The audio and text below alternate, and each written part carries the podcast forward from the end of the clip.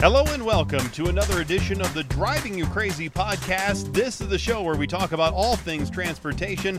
I am the traffic anchor for Denver 7 News, Jayson Luber, and I want to tell you today about my first experience of traveling since the start of the COVID epidemic. Yeah, I took a bit of a vacation uh, on the road, uh, more like in the air and on the road uh, to Florida. It was an interesting experience from start to finish. And I'll tell you all about it. If you want to contact the show, you can always send us an email at drivingyoucrazypodcast at gmail.com. Or here's the voicemail number 303 832 0217. I'm actually talking to you right now from my car because it is the best place I can find that actually has uh, quiet audio uh, or quiet space so I can record good audio. Um, my little home studio setup. It's it's it's okay for the occasional TV hit, um, but it's not great for a podcast. And I, I've tried a couple of times to get good sound in there, but with my kids running around, uh, you can hear through the floor and the ceiling because I was in the basement. Uh, sometimes the air conditioner kicks on, and then that makes a whole lot of noise. So it's really not the most optimal place to do a show. So that's why I'm coming to you in my car. And I don't have Joseph or Nicole with me today. Nicole is off somewhere. Um, she was supposed to be off work today, and I, I, I, saw she was she was on a Zoom meeting today, running or something. So maybe I could have called her. I figured she was off doing something. Uh, Joseph, I'll try to hook up with him and see if I can get him on the show again next week. Maybe hook up via Zoom and uh, see if I can get him back on the show.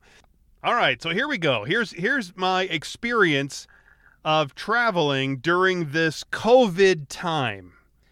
Uh, I, I, would call it my spring trip. Originally, this was going to be a baton twirling trip to Enid, Oklahoma. And I am so glad we didn't end up in Enid, Oklahoma. It was the regional baton twirling, the Central Region baton twirling cha- uh, competition that was to be held there. Uh, and it was canceled and I was going to be announcing during the competition as well. So not only was it um, a working trip for my girls, I was going to be doing announcing at the competition, working trip for me, and so it really wasn't going to be all that fun. We were going to be in Enid, Oklahoma, in June, and I can't see how that was going to be a really good time. So even though I was able to cancel all the parts of that trip, like the car rental and the hotel, and everything else was canceled the one part I couldn't get my money back for was the flight. And I tried. I, I, called Southwest, even sent a letter. They said maybe if you send a letter, you can get your money refunded back to you. Well, I, I even did that. And no, they would not give us any money back. They would only give us money, credit money, for another flight at another time. So, since we already had the money credit there for Southwest, and I had my time off of work already scheduled, and I'm not going to give that up since that's a precious commodity. So we had to go somewhere. My now my girls, my wife had always been talking about going to Orange Beach, uh, Alabama. And she's always heard good things about Orange Beach and Gulf Shores and that part of the Gulf. And I've been as close to that area as Pensacola and Destin, uh, and it's really nice. I like it over there. We actually talked about maybe going to Pensacola, but we decided instead because my wife had found this pretty interesting resort. And, and last year, we stopped by Clearwater, Florida for a day, and we liked it. We wanted to explore more of Clearwater and that that area, that part of uh, Florida, right near Tampa and St. Pete. So we we found this this hotel, and uh, we booked it. So we booked a room at the Tradewinds Resort. Uh, they had this water slide right there on the beach. They all, all kinds of, well, at least they said all kinds of other activities um, that uh, were going to be great for the girls. And so, boom, we were sold. And that's all well and good. It's all fine and dandy. So, just let me tell you, the Tradewinds putt putt uh, golf course was not that great. Uh, I can explain more of that later. Anyway, so we were driving out. My, my father in law uh, uh, said that he would drive us out to the airport and uh, let us go, and so we didn't have to drive and, and do the whole shuttle thing. So it was, I'm telling you though, it was one of the lightest drives I've ever had to the Denver airport. Very light commute. Very few people out there. Drop off was super easy, uh, and just getting into the airport was really a weird feeling. Now this was a night flight. We our, our flight was actually leaving at 5:30, I think 5:15 or so. So, but but there were very few people. Maybe that's one of the reasons there were fewer people because it was after five o'clock for the flight. But we arrived in the mid, so we were there at about what 3:45, so a little more than an hour and a half uh, ahead of the flight.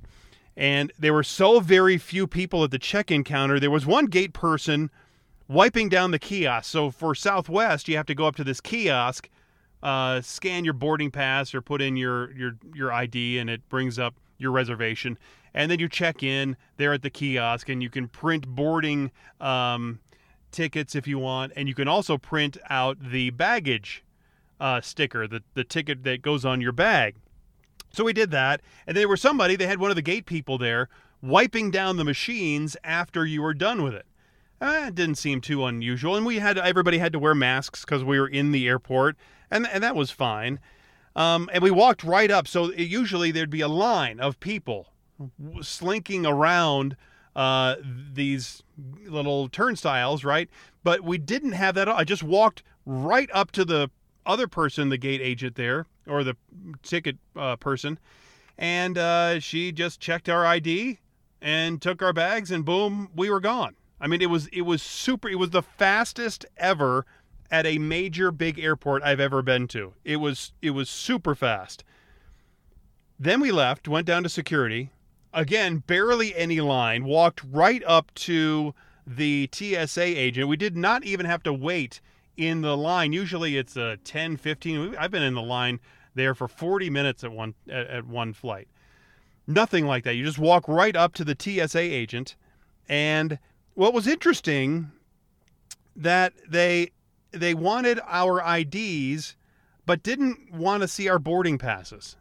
So I could have if I wanted to pretended I was on a flight, walk right up to the TSA guy and then get into the secured area without a boarding pass. apparently, and I, I, guess I wasn't too concerned about that because I don't think they're really thinking that terrorists are going to be trying to get through the security and uh, and and during the whole COVID thing, maybe.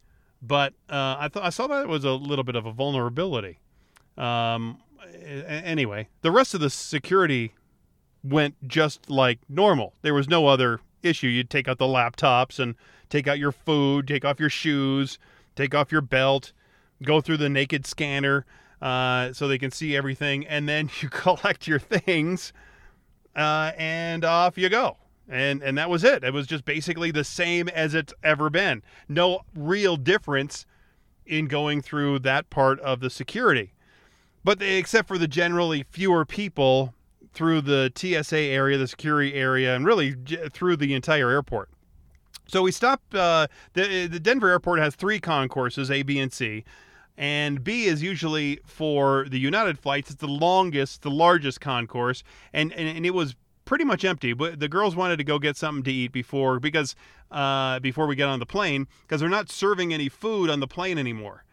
Uh, I'll get to that in just a little bit. So we wanted to have some kind of, I, I guess, early dinner uh, because the flight was three and a half hours, and we knew we were. I, I brought some snacks, and and that was going to tide them over for a little bit, but it was nothing like having a regular meal. So we found uh, the Chick Fil A over on Concourse B, and and that was fine. But they've closed off all the seating areas, so you can't grab your food and then go to a table and sit. They just don't have that available.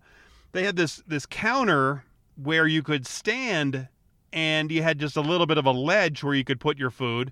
But up one level, they actually had some tables without chairs that you could stand at uh, and eat your food. So that's what we did. So we were standing at a table eating our Chick fil A. Again, fine. And it was it was really not that big of a deal. It was it was different. And right next to us where we were eating at that table is uh, the Elways restaurant there at Denver International, and it was closed. All the major restaurants, all the sit down places, any of the places that you would go into and sit down and, and, and order from a uh, uh anybody, a wait staff, and then um, and, and, enjoy your meal. All of those places were canc- were, were closed, all all closed off, and it felt weird. it felt weird just to look into the restaurants and see it dark and not like if it was just closed for the night and they were waiting to open the next day. It was it was dark. They were all the seats were up on the chairs were up on the tables. Uh, there it was just it looked like there was no life in there at all, and they weren't even close to opening. And it just felt sad. It it just it was weird, and it just didn't feel right. So it was just creepy, I guess. Uh, there, there were a few stores open. The lone employee at the Toy Star up there, uh, there was a toy store up there on that upper level, and we were walking by when we were going down to the uh, escalators to escalator bring us down. And there was one employee up in that toy store, and she looked like she was begging, almost begging for us to come in there, and so she could have some interaction because she looked all kinds of bored and lonely. Um, which was also kind of sad because there's very few people that were United still hasn't flown a lot of aircraft up to that point, and so it was still very sparsely populated in that concourse. So anyway, we go to concourse C, the one Southwest has at at the uh, at Denver International Airport, and we get to the gate, and Southwest says, you know, they they usually do their lineup where they give you a boarding number we were B10, I think, B10, 11, 12, 13. And they usually have you line up at those ports at the that little stand and then you go in on your and your number. Well, anyway, instead of having people line up over there, they were calling by your they still had the you still had to, I still had B10, but then they would group uh, call by group so they'd go A 1 through 10 and then you go 11 through 20 and blah blah. And so they go all the way through uh, and really do uh, groups of 10. And we were lucky when we got onto the plane to uh, find a row right next to the exit row, right there over the wings, where it was basically the whole row was empty. So my three girls sat together. I sat in the aisle. Somebody came down the way and then sat in the window next to me. And the, the plane was actually surprisingly full. All the middle seats were empty. They said that was all for social distancing. But look, the person in the window seat that was next to me was not six feet away, not even close. I, I could reach over and touch that person, maybe two feet away, not six. Nor was the person sitting directly in front of me or the person sitting directly behind me. Both of those people were close, maybe two and a half feet away, right? Maybe even closer than that. So I was surrounded, even though they're giving you the the the feel good. We're going to keep all the middle seats open, so we're not crammed in all together, which is great, which is fine. I don't know how they're going to keep making money like that, but that, that that felt it was a good feel, but still, it isn't keeping people six feet apart from each other. Not that that's the magic number that the virus doesn't know how to go more than six feet. Obviously, it can travel farther than that. It's just that's the average when you're wearing the mask, and it's about the how how how your what your likelihood is of getting uh, getting the virus from somebody if you're that close to somebody else. But if they're really talking about keeping people six feet away from each other, that was not happening on this flight. I don't think on any flight. There was just there's just no way to do that. I don't think so. It was a normal pre flight briefing. There weren't really any major changes, except they did mention you're supposed to wear your mask during the flight. You can take it down if you're drinking something or eating something or you have some kind of a medical condition that you then let them know about that you uh, don't can't wear the mask for either long periods of time or at all or whatever. Um, and and so that's that was an interesting part of the safety demonstration, but the rest it was the fine, uh, the same thing. Here's how you work your seatbelt, and here's how you do the oxygen mask, and, and here's how you use the your uh, your seat as a flotation device if they plunk it down in the ocean. So we back out from the gate, and the pilot, and I don't know if it was just this pilot or this flight or whatever, but once we got clear of the gate, he was he was racing down the taxiway, racing like we're like, like we were going 40, 50 miles an hour on the. We were going really fast. We made. He didn't slow down for any of the turns. He said, "All right, uh, flight attendants, prepare for takeoff." Right. And when he did that, he wasn't slowing down. He it, usually you come up as as your as there's a line of planes, no line of planes. We weren't waiting to take off. It was we are up, we're ready to go. We're making this turn onto the runway at 50 miles an hour, and then we're throwing on the afterburners, and boom, we're hitting the hitting the sky. It was off you go, baby, and that's exactly what happened. Hit the gas, uh, Zumo, off we go. Just like a normal flight, except it was just, it was the fastest out of the gate into the air of about any flight I've ever taken, especially at a big airport. Just, it was, it was really quite remarkable. So just about everybody else, everybody, uh, you know, my family, we all had our masks, and just about everybody had, a mask on for the entire flight. But that was inside the airport and and on the plane. But there were some people in the airport that didn't have their masks on. And they were walking around, and, and maybe if they were keeping away from each other, they, they would take their mask off. But I think there were a lot of people as well, uh, maybe I would say 20%, did not have a mask, didn't care about having a mask, didn't have want anything to do with having a mask.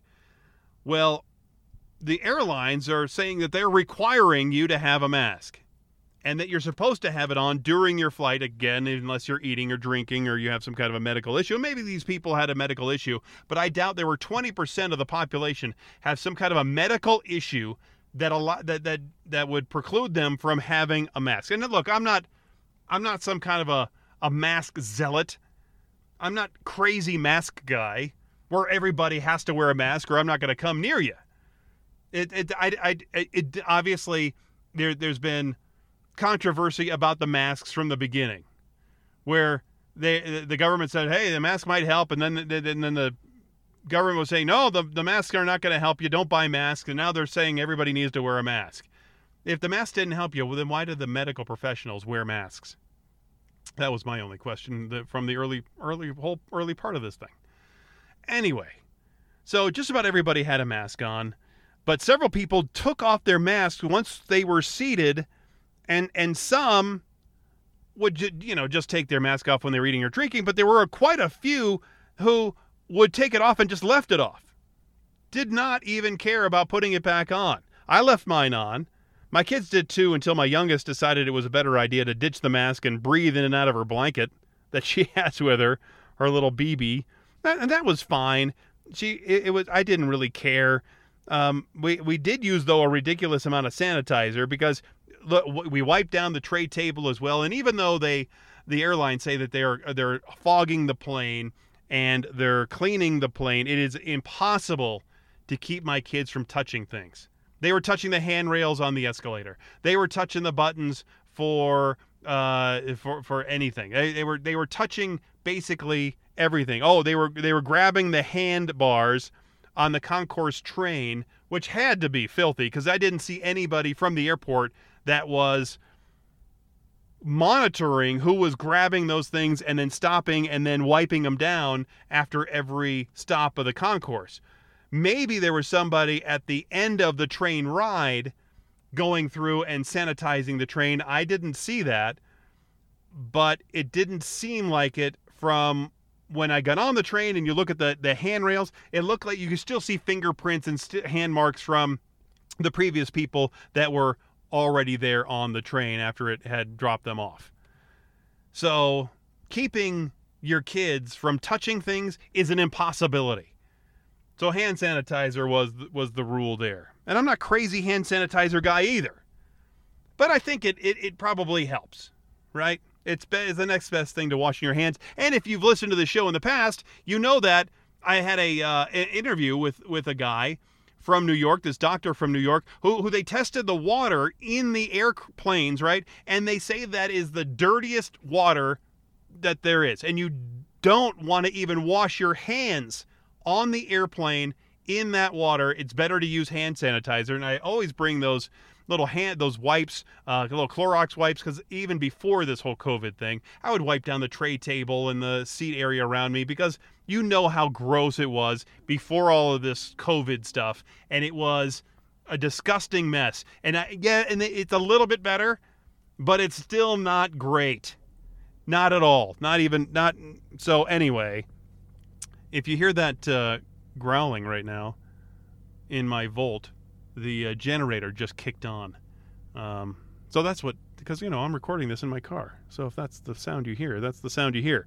So the plane did seem, I would say, clean, but uh, about the same clean, maybe a touch cleaner than before the enhanced cleaning procedures, uh, but basically the same. And I, you know, I know about the sanitizing and the fogging and, and all that stuff between the flights, but and and I did see uh, some leftover trash in the in that little netting, fr- right? That's right in front of you. Uh, that hole could hold a cell phone or a drink or whatever. Um, that's attached to the seat there in front of you. It, it's fine. So I I don't think they're going through each after each flight meticulously and making sure it's perfectly clean.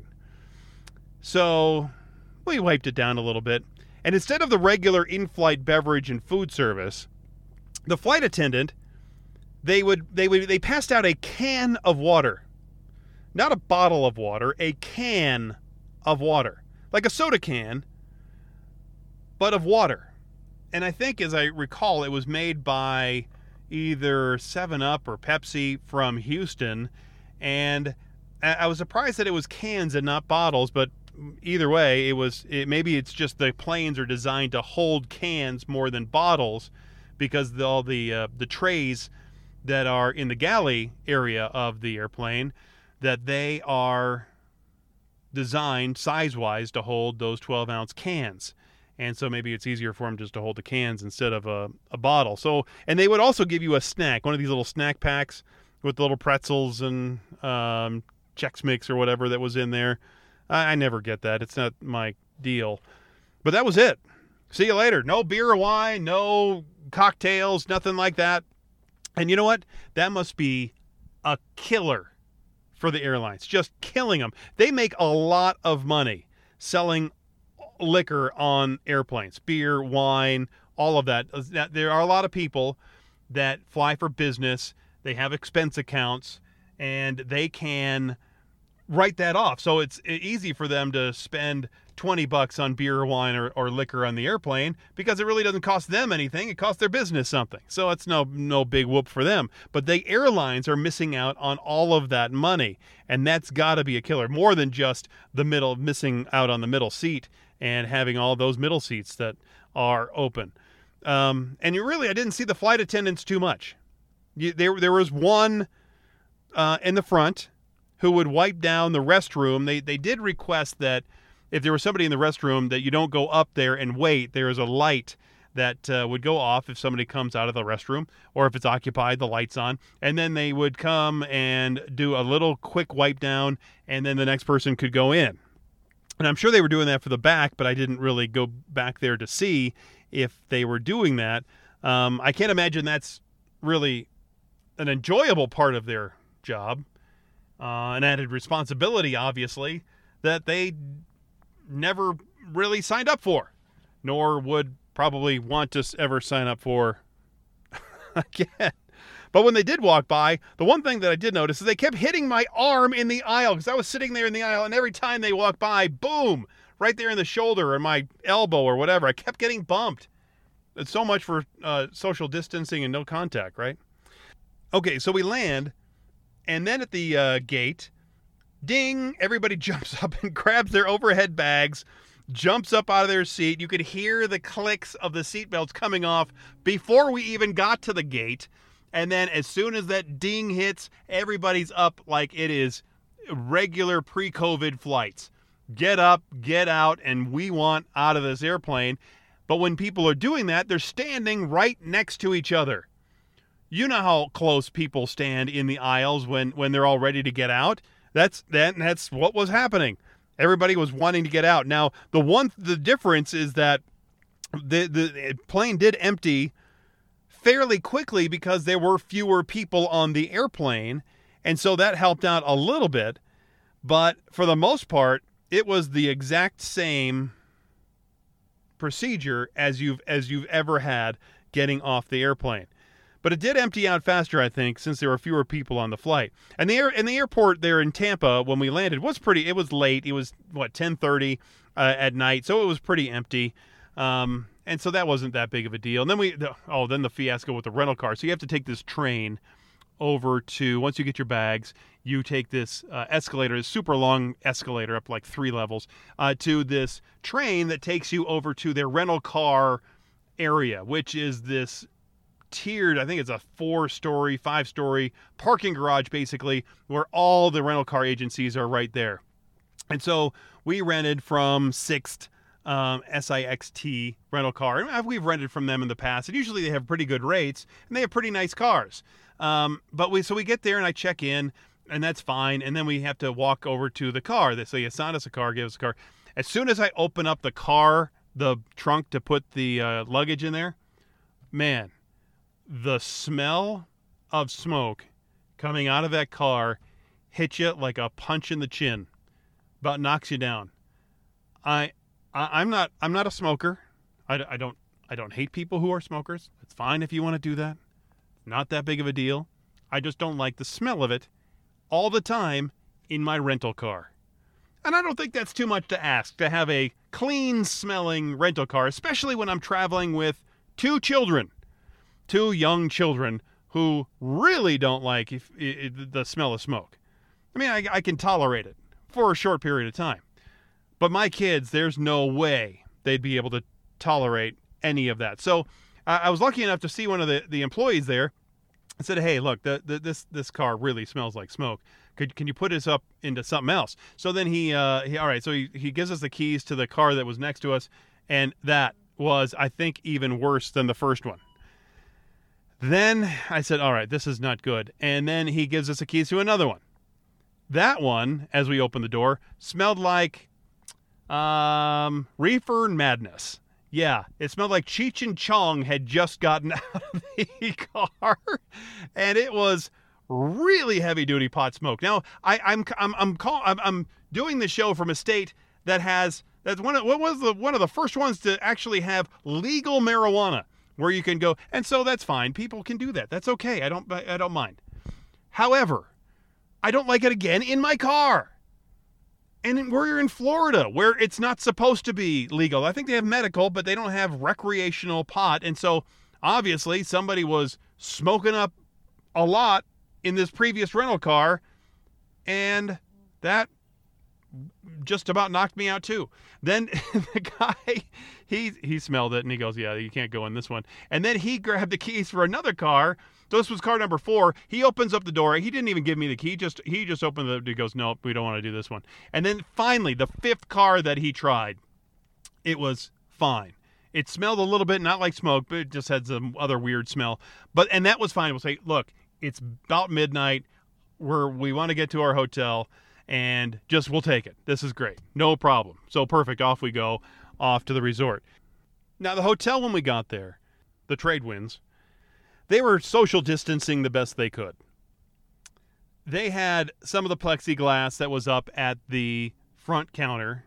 That's fine. The, the employee we talked to, the real nice uh, lady that checked us in, she was wearing a mask. That's fine. Um, they had signs on the floor that was trying to do the whole six foot deal, but that was about it. And we checked in. We got our room. Definitely not cleaner than before COVID. That is for sure. I can tell you that for a hundred percent guarantee.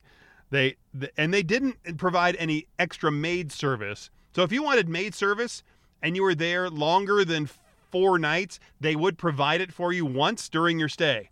But if you wanted any other thing like new towels or something else, you would have to call the uh, housekeeping department so they could send that stuff up to you and then take your old towels away and then they'd give you new towels or, or whatever the or whatever you need there in your hotel room.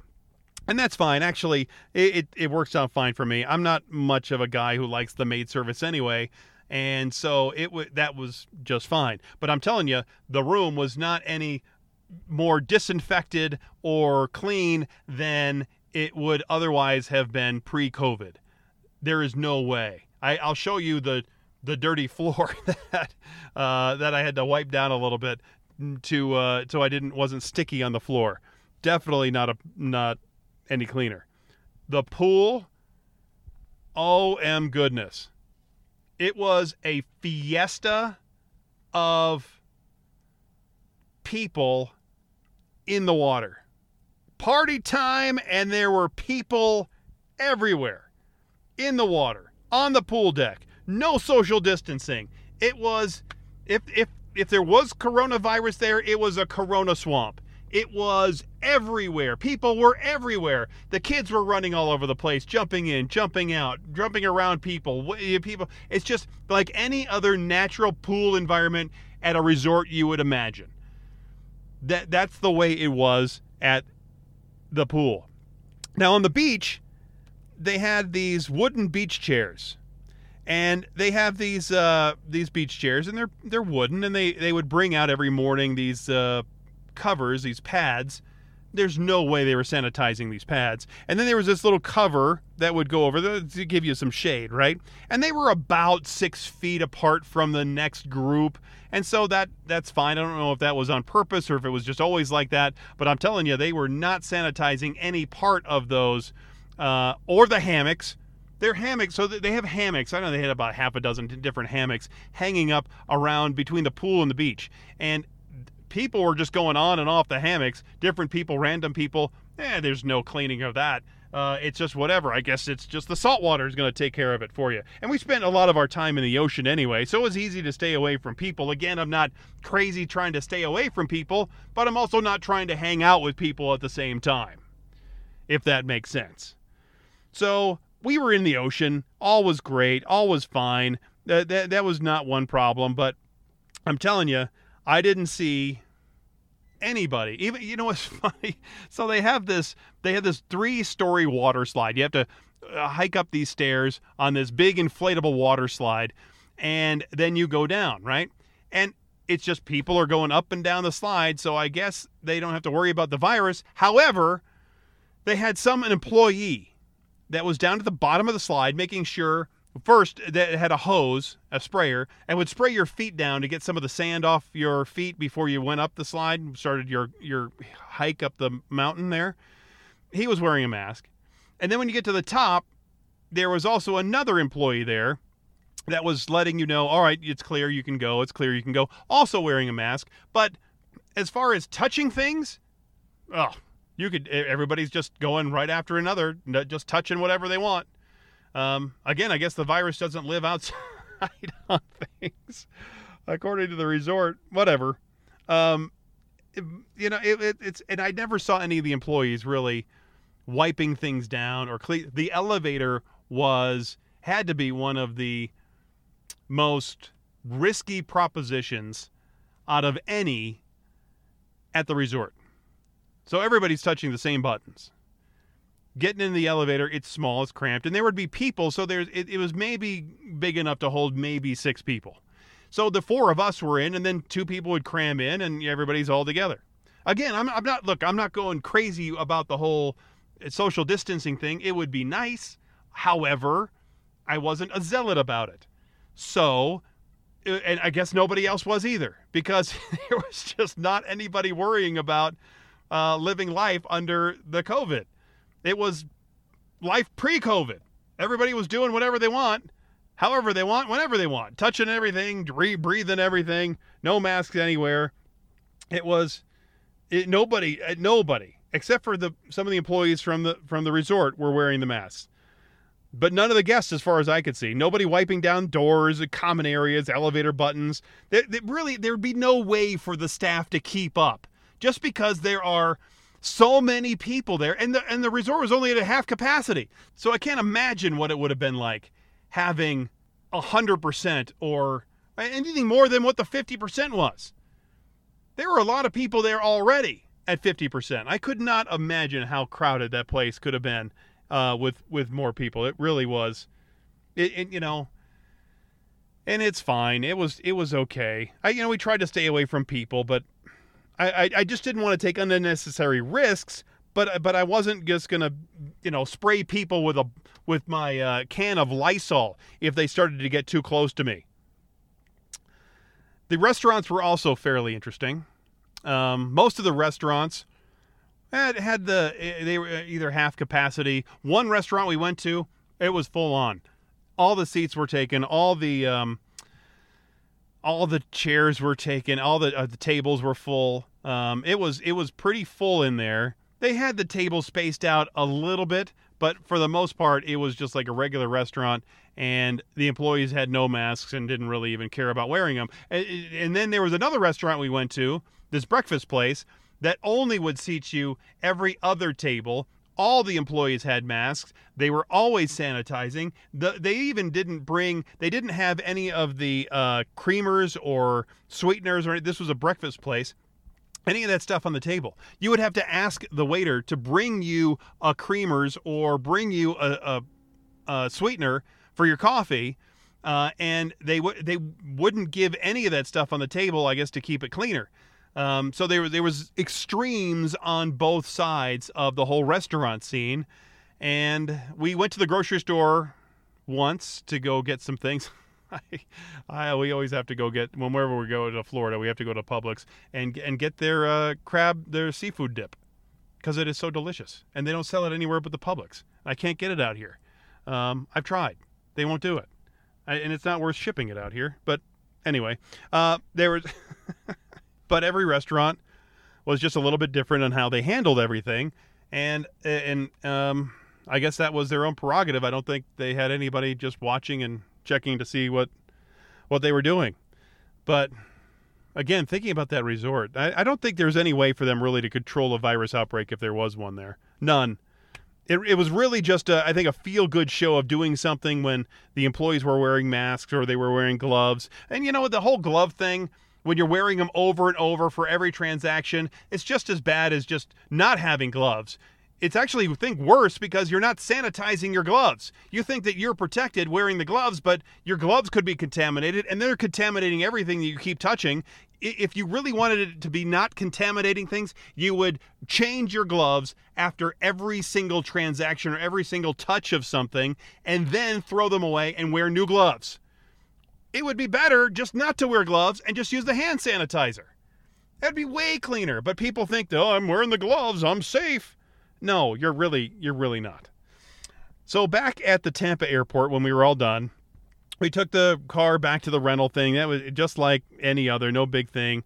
Um, no masks uh, were worn until I was back in the airport. Check-in was a little bit more crowded, uh, but it was still better than normal. The flight was at 6:30, so I was still surprised how busy it was for how late it was there in Tampa. Security was also a bit more crowded, but way better than normal and they asked for for mine and my wife's IDs, but they did ask for the kids' boarding passes, not their IDs, just their boarding passes. They did not ask for my boarding pass or my wife's boarding pass. Our IDs, the kids' boarding passes, and I don't know if that's a a factor of child uh, abductions or child trafficking or something like that. I know they've had that problem in Atlanta, but I didn't think they were having that problem in uh, Tampa, but maybe that that that was my only thought of why the TSA would do that. Now, going through the security screening, that was normal. Concourse was a bit more busy. Our flight was was basically full, minus obviously the middle seats for every row. And note, you know, I was thinking about this about the temperature track check. I've heard that some airlines, I think Frontier was supposed to be one of them, they were going to check your forehead temperature to see if you had a fever before letting you get on the airplane. There was none of that. It was just check your uh, check your check in, Bing. Uh, here's your here's your uh, boarding pass, and off you go down the jetway, just like normal. No, you know, there's there's a line of people getting in onto the plane, just like normal. Um, but this flight, the crew I think was more strict with the whole mask wearing thing. They said at the beginning of the flight that masks were necessary and required for the entirety of the flight. And this flight, I think most people kept them on more so than on the flight down there to Florida. And one thing I think was interesting is on the way to Florida, the flight crew, they like I talked about, they didn't seem too concerned with people keeping their masks on, and maybe I think it was a function of the crew being based in Florida. Cuz that plane started off in Orlando, went to Columbus, Ohio, then it went to Denver and then it went down to Tampa. And I think that flew was based in Florida and used the Florida sense of uh, of COVID, where they they don't really wear masks as often, and it's more relaxed, and I think more places are open, and it's uh, easier going down there in Florida with the whole mask wearing deal. But on the way back to Denver from Tampa, the flight crew made two announcements during the flight asking people to keep their masks on, and that it was a requirement, and that it is safety for everybody on board, including them and including you, and and they were just more strict about the whole mask wearing thing. And I think because that flight crew was, they said they were based in Denver, where the state of Colorado has been more strict and still has been, I think, more closed off than Florida or other places. So I think that's why they were probably more strict about making your uh, making the mask wearing more prominent and making sure everybody was wearing their masks. And it's it's really they they still hammer it all the time here in Colorado, where you're supposed to wear your masks all the time when you're going out. So that was pretty much the trip. Um, I did have to send an email to my HR manager uh, telling her that I was out of the state and that I had returned and what were the procedures. And she um, just asked me a few questions. And I am still working at home anyway. So I'm basically quarantined in my house. But she said I was cleared to come back to work. Just I'm working from home. And if I if I develop any symptoms, that I'm supposed to immediately alert them with the fever or the cough or the whole whatever, can't smell, can't taste, any of that stuff, that I'm supposed to immediately alert them. And I said, that's fine. So, but I've, you know, I've been home for the last three months and I, I could be home for the next three months. Um, I don't know. So I guess in way, in, in a way, I'm, I'm on a, a work quarantine anyway. So that, you know, that's that. And I thought this was interesting because we were talking about United Airlines and they have just sent out this news release about strengthening their mandatory mask policies.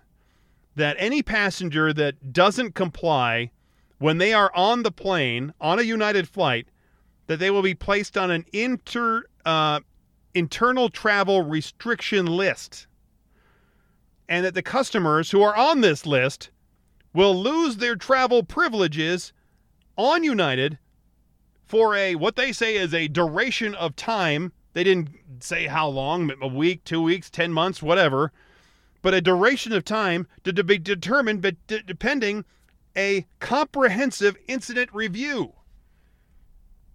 That's the strictest so far mask wearing edict I have seen from any of the airlines.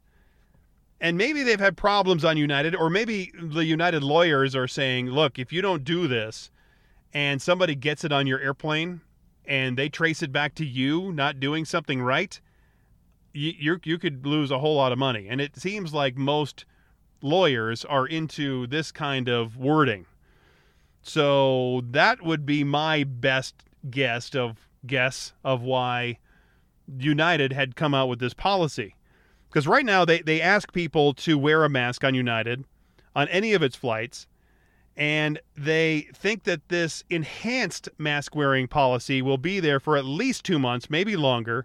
And they, they have the same exceptions to the policy with the medical conditions of somebody, or they have a disability of wearing the face mask, or or if you're going to be eating or drinking, whatever. Small kids, I think, are exempt from the whole thing.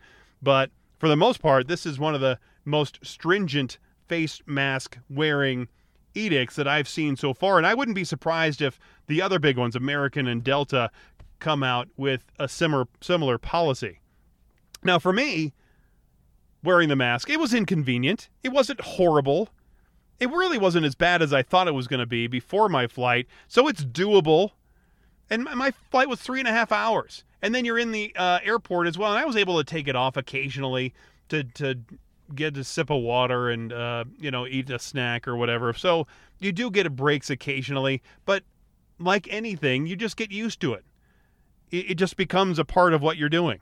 Um, so I it's I would I want to fly to Hawaii with one of those things on, or maybe Europe. I don't think so, but um, I I do think it's doable for these shorter flights. And uh, under United's new policy, which I thought was interesting, if a flight attendant notices or in eh, or or sees a customer who has not put their mask on or won't keep their mask on, they'll go to that person and make sure that there's no exception there. And if there's not, then then they'll say, "All right, put, please put your mask on." And and if the customer doesn't do that, they'll they'll say they'll do it one more time and actually do it three times to say you have to put your mask on. And at that third time, that's where boom, you're going to get a incident report which will initiate the review process and maybe kick you off of United Airlines for a undetermined amount of time. I guess it's the new drunk on board policy, right? You get drunk on board, you get kicked off the airplane. You don't wear your mask on the plane, boom, you're off. Get out. Find some other airline to, to fly with. Can't fly with us anymore. I guess that's going to be the new the new thing. Well, oh yeah, one last thing. Before all of this, we actually looked at booking an RV, but I'm telling you, they are all booked up. It's actually it was it was stunning to see how many were booked up from not not only uh, private people but also the companies. They, they're they're all maybe that's the way people want to go is on an R in, a, in an RV because they are basically quarantined. They're taking their house with them, so they don't have to worry about uh, being in a crowd with other people or being in resorts and and uh, having to do the same. Uh, have the same concerns that we had at the resort of touching everything and um, sharing everything and, and having it dirty, especially for people who might have some kind of compromised immune system or or is really more concerned about uh, being clean and, and not being around people and because they maybe they're eh, more at risk. I don't know. Um, and not that I'm taking this whole thing lightly, but I just think the the likelihood of me getting the flu when the flu was around before all of this was low.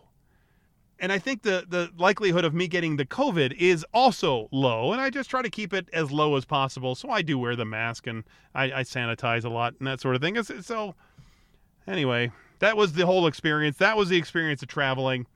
I just thought you'd like to hear uh, how it was for me. And if you had a similar experience or different experience or, or something you wanted to add or, or some takeaway from this whole story, then then then drop me a line either at uh, drivingyoucrazypodcast at gmail.com or call the voicemail and I'll put you on the show 303 832 0217. So that's it. I'll see if I can get maybe Joseph uh, back on the show next week or Nicole or whatever. Maybe I'll be solo again, but I, I like having one of them with me uh, to banter around other uh, traffic related issues. I'll find some other traffic related issues that I have a couple notes that of uh, some stories I wanted to get to um, during this whole thing, but it's just it's just been a weird whole you know time. Anyway, thanks again for listening. Thanks for being here, and until next time, I'm Jayson Luber, the traffic guy. Be safe, and as always, happy motoring.